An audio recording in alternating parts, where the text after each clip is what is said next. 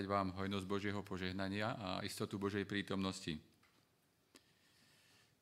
To, o čom budeme dneska rozprávať, sa dá vyjadriť jednou vetou. Jedno je potrebné. Raz ma niekto nasmeroval na jednu knihu, ktorá má podobný názov. A ak sa dobre pamätám, tak napísal ju Komenský. Tak som si tú knihu kúpil a bol som prekvapený, koľko sa toho dá napísať o jednej vete a hĺbke toho, čo pán Ježiš povedal, keď bol v dome Márii a Marte. Suma sumárum vychádza z tej knihy to, že sme obklopení v našich životoch väčšinu zbytočnosťami. Tým, že, sa, tým, že sme vyšli na cestu do Božieho kráľovstva, tak v samej podstate na tejto ceste tie zbytočnosti iba odhazujeme a naberáme iné hodnoty. Niekto dal dokopy príbeh tejto rodiny chronologicky a ja by som sa chcel dneska s vami o tento príbeh podeliť. Takže pán Ježiš povedal Marte, treba len málo, vlastne len jedno. Mária si vyvolila dobrý diel a ten jej nebude odňatý. Čo bolo to dôležité, prečo sa Mária rozhodla? Potrebujeme to aj my dnes? Snažme sa postrehnúť, ako môžeme duchovne aplikovať túto evangelínu správu na súčasnosť. Nemáme na ňu hľadieť len ako na udalosť pre dvoch tisíc rokov, nemáme v nej počuť len buchot hrncov a panvíc v kuchyni. Akú duchovnú lekciu sa Ježiš snažil dať Marte? Mária sedela pri Ježišových nohách. Marta nie. Počúvať Ježiša bolo, bolo pre Máriu v poradí jej hodnôt to najvyššie u Marty prevážili pozemské starosti. Mária bola duchovný typ človeka, môže niekto poznamenať. Pravdepodobne od prirozenosti sa o náboženstvo zaujímala viac než Marta. Je to pravda? Chcem, aby ste sa pozreli na začiatok príbehu. Ak poskladáme spolu všetky čiastkové správy o živote Márii, Marty, Lazara a Šimona z Evanielii a túžby vekov, dostaneme príbeh, ktorý je oveľa pútavejší nech akýkoľvek román, pretože obsahuje intrigy, je dramatický a tento príbeh nekončí v slepej uličke.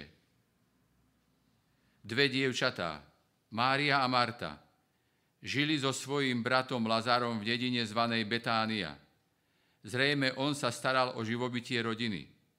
Ich, ro... ich rodičia už asi zomreli. Obidve dievčatá boli dobre známe, ale Mária bola spoločenskejšia a príťažlivejšia než Marta. Bola otvorená a ku každému priateľská. Každý ju mal rád. Kedykoľvek bola nejaká spoločenská udalosť, Mária tam nikdy nechýbala. Marta mala inú povahu. Bola ustálená, pokojná a vyrovnaná. Pravdepodobne nebola taká krásna ako Mária, ale bola vynikajúcou kuchárkou. Rada trávila čas v kuchyni a vymýšľala nové recepty. Niečo zo svojho umenia asi naučila aj Máriu. Marta bola dobré dievča. Nikdy nič zlé neurobila. Asi jej najväčšou chybou bolo, že si ohrízala nechty, keď sa jej niečo nedarilo. Ako nábožná osoba, a v Betánii bol taký takmer každý, verne chodila do synagógy na pobožnosti. Marta bola nábožná, ale nebola duchovná. Miestny farizej menom Šimón, jeden zo zborových činovníkov, často navštevoval synagógu. A tu sa začína zápletka. Lebo Šimon sa pri jednej príležitosti hlbšie zadíval na Máriu a rozhodol sa, že sa s ňou lepšie zoznámi. Nemal si s ňou nič začínať, ale on to urobil. Mária spočiatku zrejme na tom nič podozrivé nevidela, pretože sa s každým ľahko spriatelila a každý ju mal rád. Pokračovalo to však ďalej, až jedného dňa Šimon, zborový funkcionár, zviedol Máriu na hriech. Keď zborový funkcionár niečo také urobí, poškodený obyčajne ostatným vo zbore povie, že také náboženstvo si môžu nechať. Mnoho ľudí opustilo církev aj z menších dôvodov. Napriek tomu Šimon zrejme na Máriu pôsobil psychologickým nátlakom, takže ona o celej záležitosti pomlčala. On ostal navonok bezúhonný. Márii sa však táto záležitosť veľmi dotkla. Vina bola väčšia, než vládala zniesť. Jednou z diablových pascí je, že použije náš pocit viny ako zbraň, aby vás prinútil robiť ešte horšie veci. Mária pravdepodobne uvažovala, že určite je Božou vôľou, aby bola za svoje hriechy potrestaná. A samozrejme, najlepším spôsobom, ako sa potrestať za tajné hriechy, je robiť znovu to, to znovu, pretože keď sa vaša vina zväčšuje, cítite sa ešte horšie. Keď veríte, že Boh chce, aby ste trpeli za svoj prvotný hriech, opakujete ho znova a znova. A to je bežná forma potrestania seba, ktorú mnohí z nás používajú. Diabol zveličuje našu vinu a ak mu dovolíme, postrkuje nás a my padáme stále hlbšie do hriechu, až si nakoniec myslíme, že, jedného, že jediného, čo nám, jediné, čo nám zostáva, je skončiť, skočiť z mosta do rieky a keď to urobíme, on je tam a vysmieva sa nám. Onedlho sa po meste začali trúsiť reči, že Mária sa stáva ženou voľnejších mravov. Ženy o nej začali hovoriť. Počuli ste to o Márii? Dajte si na ňu pozor. Nedovolte mladým, aby sa s ňou stretávali. Nakoniec bola situácia pre Máriu taká neznesiteľná, že sa rozhodla z Betánie odísť odišla do údolia do malej dedinky zvanej Magdala. A preto ju neskôr začali nazývať Máriou z Magdaly, čiže Magdalénou. Spočiatku sa zrejme snažila nájsť si slušné zamestnanie. Viem si predstaviť, ako chodila po uliciach a hľadala. Ale nikto ju nepotreboval. Všetci sa zaobišli bez nej. Prácu nikde nezohnala a začala trpieť hladom. Jedného dňa si povedala, dobre vieš, že aj tak si hlboko klesla. Môžeš tom pokračovať a ľahko si zarobíš. Až budeš mať dosť peňazí, tak potom prestaneš. Nebolo to síce až také ľahké, ale nakoniec našla ľudí, ktorí boli ochotní zaplatiť a dokonca našla určitý stupeň prijatia a priateľstva. A tak jej život plynul a si zarobila značnú sumu peňazí. Avšak ani v tej dobe nebolo bezpečné mať pri sebe peňazí veľa. Banky neexistovali a tak ľudia obyčajne svoj poklad zakopali vo dvore alebo na poli. No Mária mala len jednu izbu, dvor nemala a preto sa bála, že príde o svoje peniaze. Keď hľadovala, domnievala sa, že všetky problémy sa vyriešia, až bude mať dosť peňazí. Ale teraz, keď si nahromadila určitý majetok, zistila, že sa on neustále bojí, že ho stratí. S takýmto problémom sa stretávame vždy, keď kladieme znak rovnosti medzi vecami a istotu a nie div, že Ježiš nám dal radu, aby sme hľadali najskôr väčšie hodnoty. Jedného dňa videla Mária karavánu, ktorá na ťavách prišla do mesta s voňavými masťami a drahým kamením. Prečo neinvestovať peniaze do voňavej masti? Pomyslela si. Možno tak budú peniaze bezpečnejšie. A tak za veľkú sumu peňazí kúpila jednu z najdražších vecí.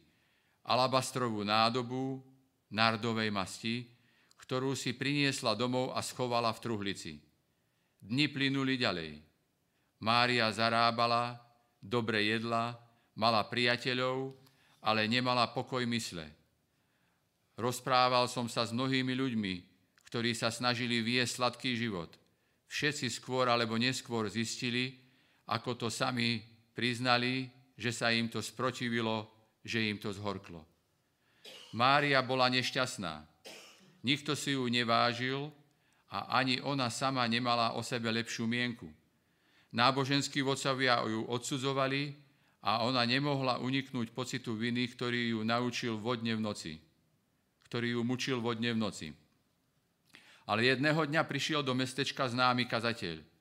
Zástupy ľudí ho vyšli počúvať, pretože počuli o, jeho veľkých zázrakoch. Mária sa ocitla na okraji zástupu a počula slová. Poďte ku mne všetci, ktorí sa namáhate a ste preťažení a ja vám dám odpočinutie. Kto príde ku mne, toho nevyhodím. Zdalo sa jej, že je to neuveriteľné, pretože náboženskí vodcovia prijímali len dobrých, mravne bezúhonných cirkevníkov, nie hriešníkov, prostitútky a zlodejov. Vlastne už počula, že tento kazateľ mal určité konflikty s vedúcimi cirkvy, pretože sa stýkal s hriešnikmi, zlodejmi, vydieračmi vyberačmi daní a vydieračmi. Prijímali ich takých, akí boli. To bolo takmer viac, než Mária mohla zniesť. Sotva bola schopná tomu uveriť a tak po skončení pobožnosti sa dávom pretlačila a na mieste vyliala Ježišove svoje srdce a povedala mu o svojom probléme. Spomínate si na Ježišovo poslanie? Uzdravovať skrušených srdcom, a hlásať zajatým prepustenie. Ježiš pokľakol a pomodlil sa za ňu. Prosil o otcovú prítomnosť v jej živote. A Mária bola v tej chvíli obrátená. Bremeno jej hriechu a viny zmizlo. Často sme si mysleli, že obrátenie je náhla, úplná, absolútna a konečná zmena života. Že potom už nebude mať problémy, a keď sa problémy vyskytnú, potom si myslíme, že sme neboli naozaj obrátení. Ale pamätajte, že obrátenie je nadprirodzené dielo Ducha Svetého na ľudskom srdci, ktoré spôsobuje zmenu postoja voči Bohu. Namiesto toho, aby ste boli proti nemu, teraz ste na jeho strane. Obrátenie vytvára v človekovi novú, novú schopnosť poznať a milovať Boha. Je to bod obrátenia, ale len zač- je to bod obrátenia, obrátenia, ale len začiatok. A čítame, že musíme byť obrátení na každý deň, nie len raz a navždy. Obrátenie je tiež dar Ducha Svetého. Nikto sa nemôže obrátiť sám. Mnohí ľudia sa bezvýsledne snažili poznať a milovať Boha pretože im táto schopnosť, ktorú dáva Boh pri skúsenosti znovu zrodenia, chýbala. Po prvýkrát vo svojom živote videla Marta, e, Mária skutočný charakter Boží. Lásku zjavenú skrze Ježiša. A uvedomila si, že sa už viac nemusí trestať sama. Už nemusela zo strachu utekať preč od Boha. Bol by, a bol by som rád, keby som mohol povedať, že tu sa príbeh končí a že Mária o tejto chvíle žila šťastne. No pravda je iná. Skutočnosť je taká, že Mária zlyhávala zrejme hneď po tom, čo Ježiš z mesta odišiel. Niektorí ľudia by povedali, že odpadla, ale ja si myslím, že to tak nie je. Keď po krste stratíte trpezlivosť a vybuchnete, poviete, že ste odpadli, ale neovládnúca je niečo iné. Naozaj, Mária, si, Mária sa pošmykla a padla. Ale nemôžem povedať, že odpadla, pretože stále mala zmenený postoj voči Bohu a nestratila schopnosť poznávať ho. Keď Ježiš pri najbližšej príležitosti znovu prišiel do mesta, opäť mu porozprávala o svojich problémoch. A on opäť šiel na kolená a modlil sa za ňu. Opäť z nej vyhnal démonov. Ježiš potom šiel svojou cestou, ale Mária ostala tam, kde bola. V Ježišovej neprítomnosti bolo pre ňu ťažké udržať si pokoj, ktorý získala, keď bola s ním a počula jeho slová. Bol by som rád, keby som mohol povedať, že potom, čo jej Ježiš pomohol druhýkrát, žila už trvale šťastne. Ale ona opätovne padala. Biblia zaznamenáva, že najmenej sedemkrát z nej Ježiš vyhnal démonov, ale on ju za každým prijal – a jeho postoj láskavého prijatia vždy na novo zlomil jej, zlomilo jej srdce. Kedykoľvek Ježiš prišiel do mesta, šla počúvať jeho slova a rozprávať sa s ním. Konečne jedného dňa Mária pochopila tajomstvo spasenia z viery. Bola to skúsenosť, ktorá nadobudla pri stretnutí s ním. Naučila sa sedieť pri jeho nohách a keď nebol, aj keď nebol v meste. Keď sa to naučila, sama šla na kolená, hľadala každodenne spoločenstvo s Bohom, rásla vo vzťahu k nemu. Jej život sa začal meniť k lepšiemu. Prečo? Pretože keď Ježiš príde do srdca, hriech z neho vytlačí. Nemá zmysel, aby sme hriech vytláčali sami. Keď Ježiš vojde do srdca, jeho moc prevýši našu slabosť a hriech je vytlačený. Preto Ježíš prijíma ľudí takých, akí sú. Jedine On môže spôsobiť zmenu. Príliš dlho nám ľudia hovorili, že musíme bojovať proti svojim hriechom. Zaiste poznáte zásadu. Meníme sa podľa toho, na čo sa pozeráme. Na čo sa teda máme pozerať? Na svoje hriechy? Ak hľadíme na ne, budeme im čoraz viac podobní, ale ak sa pozeráme na Krista, budeme ozrkadľovať Jeho a hriechy nakoniec zmiznú. Mária sa naučila, že namiesto toho, aby sa stále zaoberala svojimi hriechmi a zlyhaniami, musí sústrediť svoju pozornosť na Božiu lásku.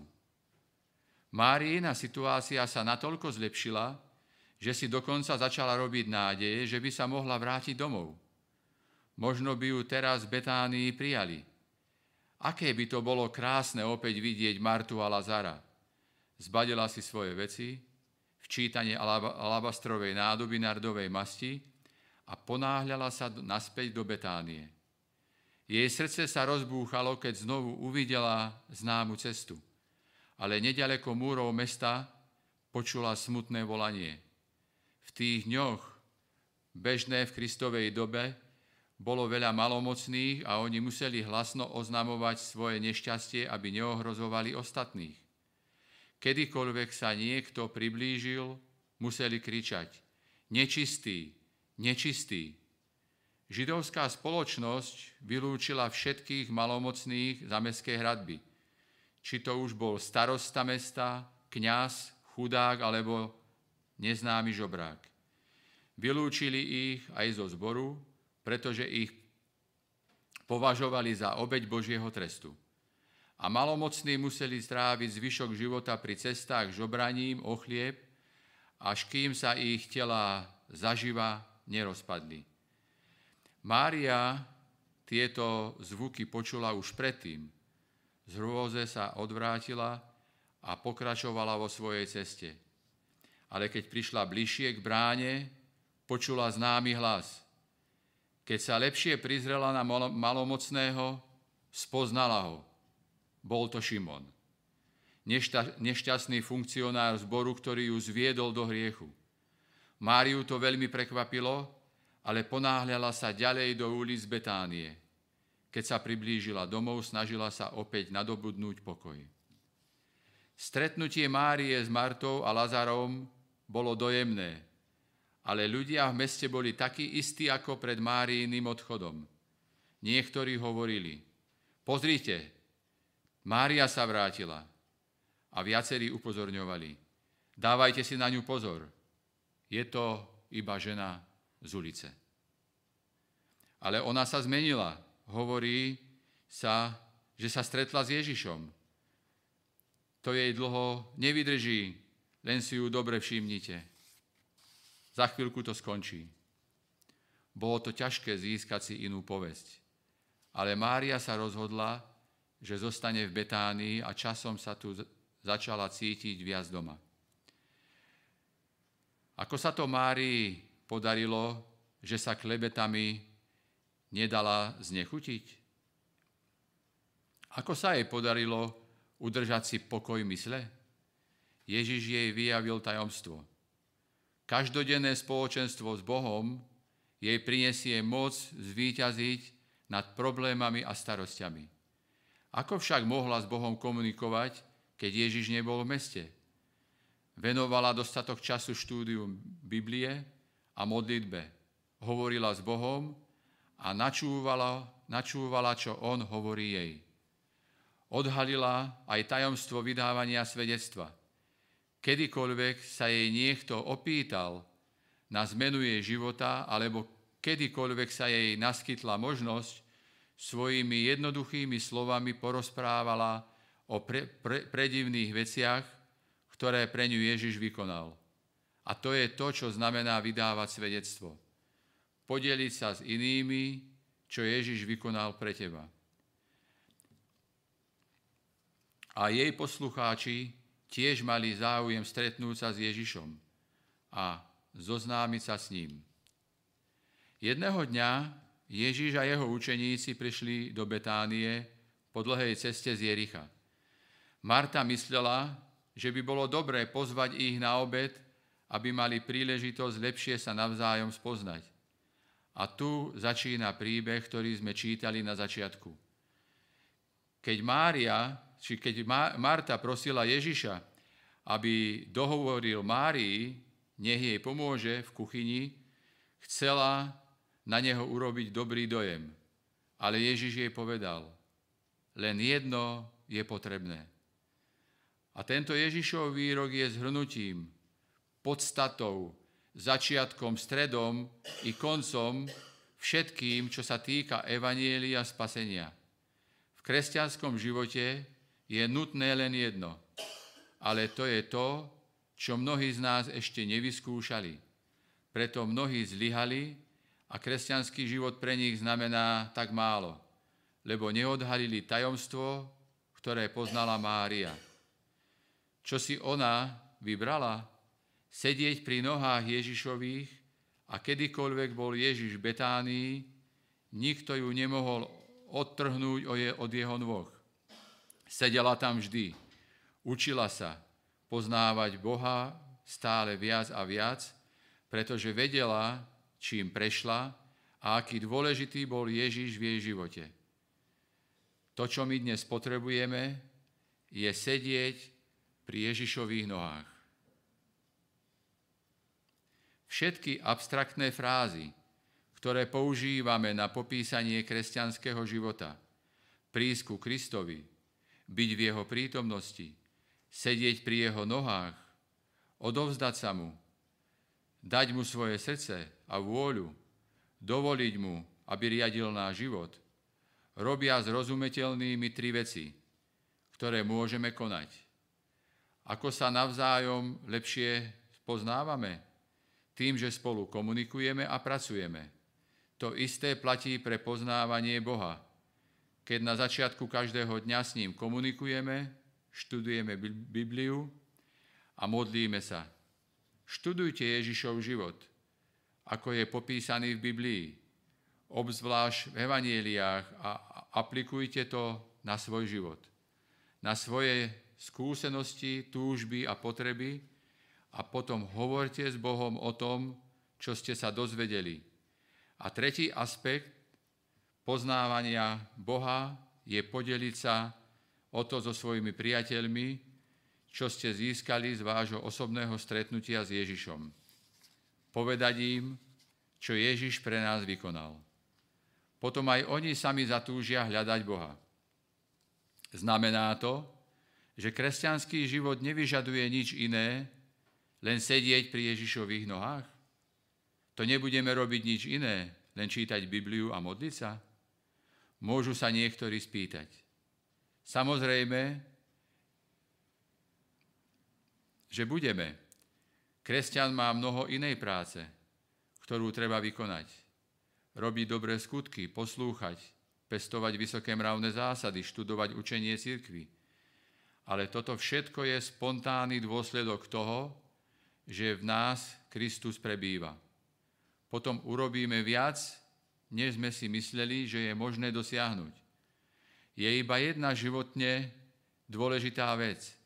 Sedieť pri nohách Ježišových a z toho pochádza toto všetko.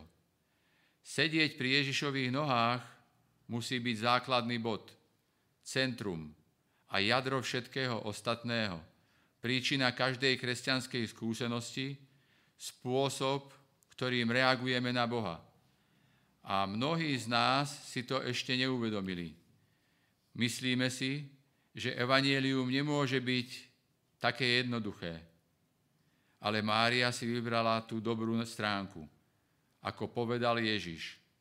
A tá jej nebude odňatá. A čo Marta? Bolo nesprávne, že sa starala o pozemské záležitosti života? Určite nie. Je príjemné obetovať, obedovať v dome, kde hostiteľka nemá v sebe trochu Martinho ducha. Pre ľudí typu Marty so zápalom pre prácu existuje široké pole spôsobnosti. Marta bola dobrá a nábožná. Svoju usilovnosť pokladala za určitý prejav zbožnosti a čoskoro bolo pre ňu ľahšie zapojiť sa do činnosti zboru, než si nájsť každý deň čas hľadať Boha. Ale Ježiš jej ukázal, že najprv musí sedieť pri jeho nohách a že sa aj ona potrebuje naučiť lekciu spasenia zviery. Znamená to, že už sa viac nezaujímala o kuchyňu? Pamätajte, že Božie vedenie nás nikdy neoberá o našu osobitosť a individualitu. Ale Marta sa naučila na prvom mieste hľadať Boha a potom ho pozvala k sebe do kuchyne. Medzi hrnce a pánvice. Keď sa Boh stal prvým vo všetkom, čo konala, tiež ona ho začala stále lepšie poznávať. A čo Lazár? V knihe Túžba vekov na strane 524 je napísané, že od prvého stretnutia mal Lazár silnú vieru v Krista. Stal sa jedným z najvytrvalejších Kristových učeníkov. Všetci traja Mária, Marta i Lazar sa stali Ježišovými blízkymi priateľmi. A kedykoľvek prišiel Ježiš do Betánie, neobyšiel ich, navštívil ich, pretože sa u nich veľmi dobre cítil. Spájalo ich puto vzájomného, spoločen, vzájomného spoločenstva lásky. Myslel som si, že Ježiš miloval každého, no zdá sa, že niekoho uprednostňoval, môže niekto namietať. Ježiš mal a pravdepodobne stále má svojich obľúbencov. Myslieval som si, že Ježiš je viacej, že sa viacej staral o Petra, Jakuba a Jána, než o ostatných. Zapamätajme si však niečo o Ježišových vzťahoch. Boli mu bližší z ich vlastnej iniciatívy, nie z jeho, nie z Ježišovej. Ježiš sa ich nevybral, aby im nadržal. Oni si vybrali jeho a v tom je veľký rozdiel. Ellen Whiteová v túžbe vekov hovorí, že Ježiš ich nemal viac v láske Petra, Jakuba a Jána, ale že oni pre ten vzťah urobili viac ako ostatní učeníci. Všimnite si, že Ježiš prijíma všetky typy ľudí. On nemiluje len vedúcich církví a dobrých členov. Miluje aj hriešnikov. Ktokoľvek chce, môže k nemu prísť v každom čase. Ježiš ťa môže prijať, nech si ktokoľvek a kdekoľvek, bez ohľadu na, svoju, na tvoju minulosť. Ježiš potom odišiel z Judska, kde sa nachádzala Betánia. Vtedy Lazár ochorel. Od začiatku to vyzeralo zle. Lazár mal vysokú horúčku, takmer upadol do bezvedomia. Mária s Martou poslali poslov za Ježišom. Ten, ktorého miluješ, je chorý. Ježiš ich má tak veľmi rád, tak veľmi rád. On určite čo najskôr príde a Lazára uzdraví. Ale Ježiš poslal späť odkaz. Táto choroba nie je na smrť. Obidve sestry vbehli do Lazárovej spálne. Lazár, počuješ nás? Áno. Nemaj strach, Lazár, nezomrieš. Naozaj, určite. Kto to povedal? Ježiš. On nám poslal odkaz, že nezomrieš. Ale Lazárovi teplota stále stúpala. Mal hrozné bolesti a tesne predtým, než vedomie, mu povedali Všetko je v poriadku, Lazár, všetko dobre dopadne. Naozaj. Áno, Ježiš hovorí, že nezomrieš. Aj keď sa tak necítim, budem dôverovať jeho slovu. A potom zomrel. To bolo určite ťažké prijať. Človek, ktorý nesedí pri nohách Ježišových, sa vždy rozčúli na Boha a obvinuje ho, že pripustil všetky jeho problémy. Ale s ním, ale s tým, kto skutočne pozná Ježiša, je to iné. Aj napriek otrasu a zármutku, ktorý Mária a Marta museli prežívať, nezakolísali vo svojej viere. Neobviňovali Ježiša za Lazarovú smrť. Po dvoch pokojných dňoch povedal Ježiš svojim učeníkom, pôjdeme teraz späť do Betánie. Lazár zaspal. Zaspal? Nebudeme ho teda vyrušiť. Keď je človek chorý, potrebuje spať čo najviac. Nechoďme tam. Učeníci mali iný dôvod okrem svojej starostlivosti o Lazára. Počuli, že ľudia plánujú Ježiša zabiť a báli sa, že aj ich život bol ohrozený. Ježiš odvetil, nie, pôjdeme naspäť do Betánie a Lazára zobudíme. Nebuď ho, potrebuje si pospať. Nakoniec im to Ježiš musel povedať tak, aby rozumeli. Lazár zomrel, ale ideme ho zobudiť. Všetci z nás zakúsili stratu, keď nám zomreli tí, ktorých sme milovali. Mnohí z tých, Mnohí z nich usnuli len nedávno a mnohí ešte pravdepodobne usnú, než Ježiš opäť príde. Ale to je len spánok. To, nie, to je, nie je to najhoršie, pretože svitne ráno, keď sa vráti Ježiš. Je to len dočasné rozlúčenie, nie väčšné. A všetci sa môžeme tešiť na ten deň veľkého stretnutia. Ježiš sa vrátil do Betánie a stretol sa s Máriou a Martou. Napriek strate im viera ostala. Koniec príbehu poznáte. Kameň bol odvalený, Ježiš zobudil Lazara k životu a ľudia boli nadšení, hotoví Ježiša korunovať za kráľa. Bol najväčším na zemi a chceli ho uctievať ale nie zo správnych dôvodov. A tak Ježiš zmizol v dave. Medzi tým sa stalo niečo, čo z ľudského hľadiska nevieme vysvetliť. Ani tomu nerozumieme veľakrát. Ježiš je odpúšťajúci, milujúci priateľ každého. Aj tých, čo si lásku nezaslúžia. Jedného dňa prišiel k bránam Betánie. Pravdepodobne to istou cestou, ktorou šla Mária, keď sa vracala domov. A keď sa priblížil k bránam, počul krik. Nečistý, nečistý. Vo svojej veľkej láske nemohol prejsť popri takých ľuďoch. Nemohol ich ignorovať. Pripustil a dotkol sa tých, ktorých dotýkať sa nebolo, bolo zakázané. Tá istá moc, ktorá vyhnala démonov z Márie a vzkriesila Lazara,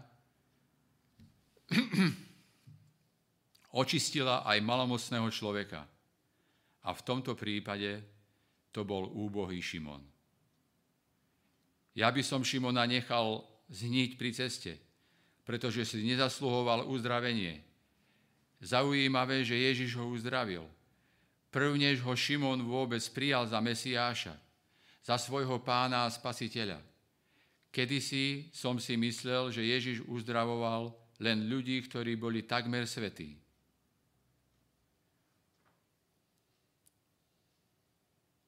No o tom rozhoduje iba Boh. A On je múdrejší ako my všetci. Ale zdalo sa mi neuveriteľné, že ten podlý človek, ktorý zviedol Máriu do hriechu, bol uzdravený prv, než prijal Krista, prv, než sa úprimne kajal. Farizei sa snažili, do, sa snažili dobro si zaslúžiť. Preto Kristov zázrak pôsobil Šimonovi vážne starosti. Farizei pracovali, aby dostali odmenu. Ježiš ho však uzdravil skôr, než vôbec mal možnosť si to zaslúžiť. Jeho pícha dostala poriadny úder. Teraz sa cítil zaviazaný vrátiť Ježišovi dobrý skutok podľa možností čo najväčší. Viem si ho predstaviť po tom, čo sa vrátil do mesta a ako v noci nemohol spať a premýšľal, čo by mal urobiť. Nemohol to zniesť, pretože stále bol farizejom, človekom skutkov. Potom dostal vynikajúci nápad. Vystrojím veľkú hostinu – na Ježišovú počesť. Jež, Ježiš bude tým najčestnejším hostom a tým mu to aspoň trochu splatím. A tak sa Šimon rozhodol, že pre Ježiša vystrojí vo svojom dome veľkú hostinu. Keď sa v Betánii konala hostina, bolo samozrejme, že na jej príprave sa podielala Marta. Ale keď Šimon pozýval Martu, stretol sa s Lazarom a dostal ďalší dobrý nápad. Ak v Betánii chcete mať na slávnosti niekoho významného, tak by to mal byť niekto, kto vstal z mŕtvych. To priláka Davy a Šimonovi to prinesie slávu. Pretože ľudia budú roky rozprávať o hostine, na ktorej boli prítomní takí hostia ako Ježiš a Lazar. A tak pozval aj Lazara ako druhého najvýznamnejšieho hostia po Ježišovi. Ale hádajte, koho nepozval prišiel večer slávnosti, takmer každý bol v Šimonovom dome. Viem si predstaviť peknú priateľskú a spoločenskú Máriu, ako sedí sama doma. Nemôže to vydržať, lebo Šimon ju nepozval. Ale netrápi ju ani takto, že nedostala pozvanie, ako to, že Ježiš povedal niečo, čo začula, že pôjde do Jeruzalema, kde ho zlí mužovia usmrtia. Táto myšlienka ju veľmi znepokojuje. Je to pre ňu neznesiteľné, pretože Ježiš je jej najlepší priateľ. Nechce prinášať milovanému človekovi kvety, až keď zomrie, ale chce ho nimi potešiť za svojho života. Dostane dobrý nápad. Musí vidieť Ježiša skôr, než odíde do Jeruzalema. Posledný raz pred jeho smrťou. Aj keď ju nepozvali, pôjde na hostinu. Ak príde potichu, nikto si ju určite ani nevšimne. Vbehne do izby, rýchlo vyberie z truhlice alabastrovú nádobu nardovej masti a ponáhľa sa ulicami. Betánia, Betánii do Šimonovho domu. Cestou sa snaží premýšľať, ako svoj plán uskutoční. Do Šimonovho domu vchádza zadným chodom cez kuchyňu, kde pracuje Marta, ktorá sa ju snaží zastaviť. Ale Máriu nikto nezastaví. Vchádza do miestnosti, kde sa koná hostina a vidí, že je tam prítmie. Na stenách horia lampy, na, oli- na olivový olej a všetci ľudia pozerajú do stredu miestnosti. Teraz už vie, ako uskutoční svoj plán. Potichu sa pri zemi prikradne k Ježišovým nohám. Pomaže jeho nohy nikto to ani, si to ani nevšimne a potom zase nepozorovanie cez kuchyňu zadnými dverami odíde. Ale tu jej plán zlyhal.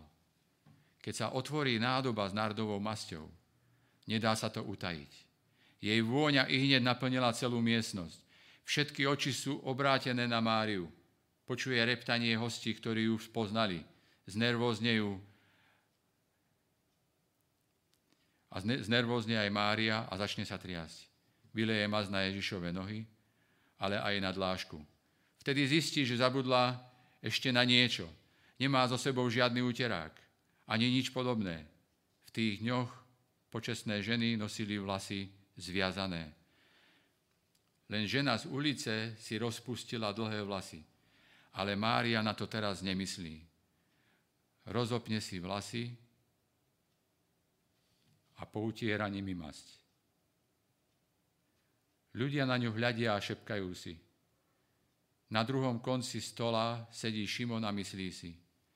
Tento človek, Ježiš, určite nevie, čo je to za ženu, ktorá sa ho dotýka. Keď, vie, keď jej v tom nezabráni. On určite nie je prorok. Neviem, ako niekto do Šimonovou minulosťou mohol takto rozmýšľať, ale on takto rozmýšľa. Tej chvíli sa Ježiš obrátil k Šimonovi a povedal, Šimon, chcel by som ti niečo povedať. A Šimonovi sa zobralo srdce a dlane sa mu spotili. Počul o tom, že tento človek vie čítať myšlienky ľudí. Šimon zmeravel v očakávaní, že Ježiš strhne masku z jeho tváre. Očakával pokorenie vo svojom dome, na svojej slávnosti pred všetkými. Vedel si už predstaviť reči, ktoré sa hneď na druhý deň roznesú po meste. Šimon už, už začínal cítiť bolesť a zahambenie, keď mu Ježiš láskavým a nežným spôsobom porozprával príbeh ktorému mohol rozumieť len on. To preniklo jeho vyumelkovaným vonkajškom a vošlo hlboko do jeho srdca. Šimon sa po prvýkrát videl taký, aký skutočne bol. Burič, hriešník, úbožiak, človek nečistý znútra i zvonku, sudca ostatných.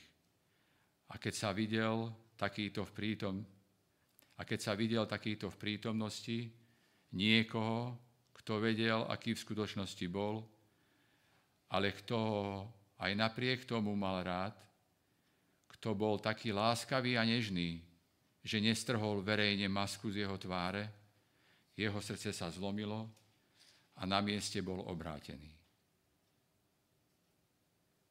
Odovzdal sa Ježišovi, prijal ho ako svojho spasiteľa a uznal ho ako Mesiáša. Ježiš získal aj Šimona. Príbeh Márii, Marty, Lazára a Šimona mi hovorí, že Boh sa zaujíma o každého z nás. Nie len o ľudí poctivých, ale aj o nečestných Rozhodol sa, že získa každého. A on sa nevzdáva. Neopúšťa beznádejné prípady. On miluje hriešnikov, podvodníkov, klamárov, smilníkov, prostitútky, farizeov, legalistov i zlodejov. Kristus miluje i dobrých ľudí, ktorí nikdy neurobili nič zlé, okrem toho, že neprišli k nemu. Miluje aj tých, ktorí sa spoliehajú na svoju vlastnú dobrotu. Miluje aj tých, ktorí nevidia, že potrebujú Ježiša. Aj tí, ktorí hovoria, ja som v poriadku, pane, ďakujem za tvoju starostlivosť, ale vieš, ja ťa nepotrebujem. Choď a pomôž tým, ktorí ťa naozaj potrebujú. On miluje veriacich, ktorí ochoreli, aj usnuli. Pretože urobil opatrenie, aby ich opäť zobudil pre väčnosť. Ak je to pravda, že Kristus miluje všetkých takýchto ľudí, potom určite miluje každého aj dnes, a to každého z nás. Poznal si Božiu lásku vo svojom živote? Boh ťa miluje a On sa nevzdáva. Rozhodol sa získať teba, rozhodol sa získať mňa. Ale on sa nikdy nevnúcuje. Nikdy nás nevedie na silu. On vytrvalo klope. My sa musíme rozhodnúť otvoriť mu srdce. A čo sa stane, ak sa mu podáme? Nič nie je zdanlivo bezmocnejšie, a predsa nepremožiteľnejšie ako duša, ktorá cíti svoju ničotu a úplne sa spolieha na zásluhy spasiteľové. Modlitbou, štúdiom Božieho slova, vierou v jeho trvalú prítomnosť môžu aj najslabší z ľudí žiť v kontakte so živým Kristom.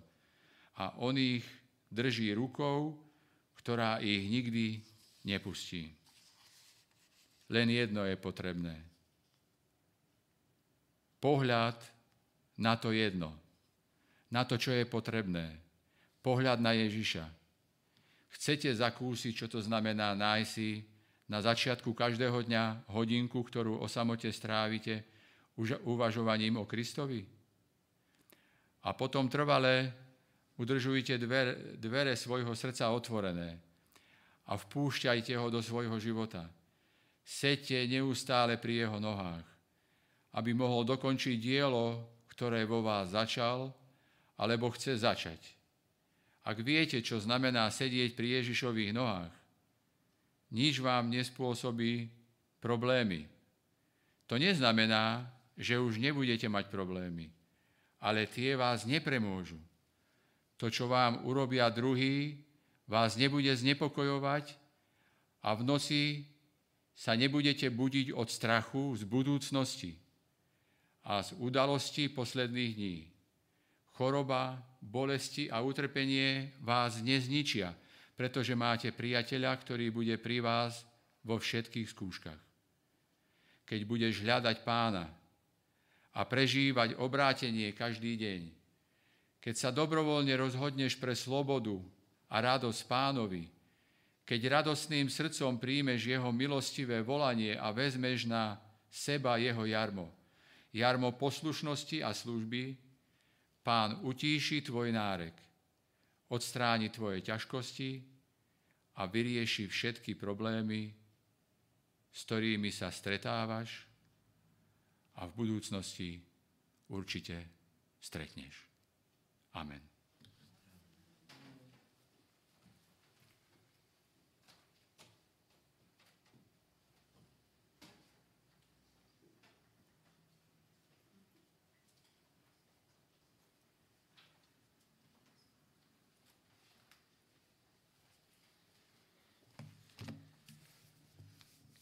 Ďakujeme Bohu, že nás znovu pripomenul tú nádherný, ten nádherný príbeh o Božej láske, o ľudskej odovzdanosti, o, o tom, kde je to naše pravé miesto pri Ježišových nohách.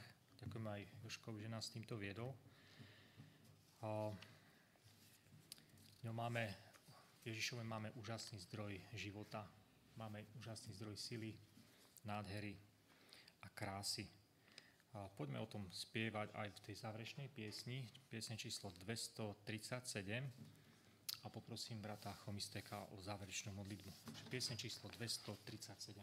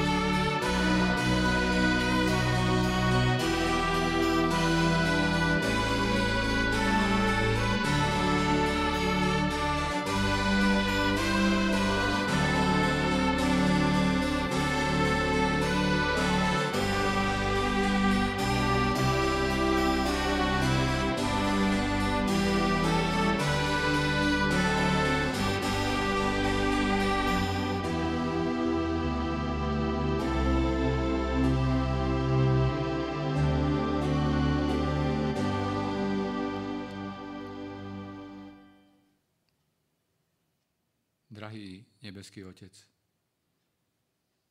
sme Ti vďační za každý takýto príbeh, ktorý si dal zapísať do Tvojho slova.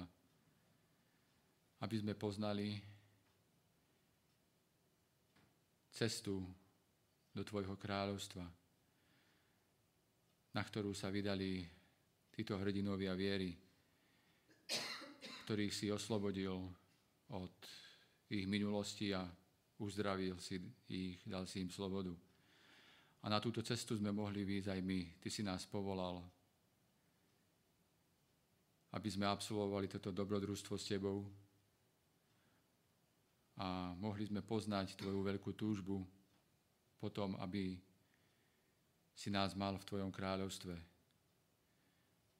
A poznávame, Pane Ježišu, v Tvojom živote, keď si tu žil a v Tvojej smrti, mŕtvych staní, ako veľmi naozaj túžiš, aby každý jeden človek, ktorý zblúdil a zblúdili všetci, bol raz na novej zemi.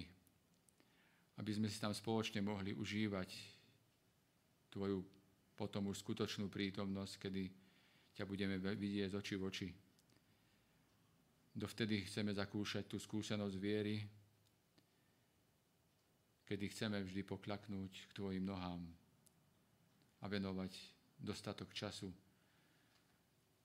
tomu, aby sme ťa lepšie poznávali, aby sme poznávali Tvojho Otca, aby sme poznávali plány do našich životov. Ďakujem Ti za tú prednosť. A ďakujem aj za bratov a sestry, ktorí my spoločne na novú zem môžeme kráčať a chceme tam dôjsť. Amen.